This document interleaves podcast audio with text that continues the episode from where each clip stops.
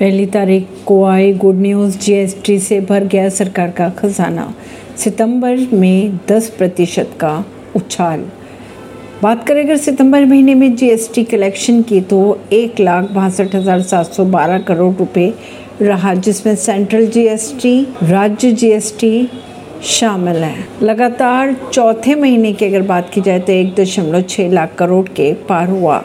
चालू वित्तीय वर्ष में जीएसटी के ज़रिए सरकार का खजाना लगातार बढ़ता जा रहा है। खबरों के अगर माने तो इस साल का चौथा महीना है, जबकि जीएसटी कलेक्शन एक दशमलव छः लाख करोड़ रुपए के आंकड़े के ऊपर दर्ज किया गया। परवीन सिंह नई दिल्ली से।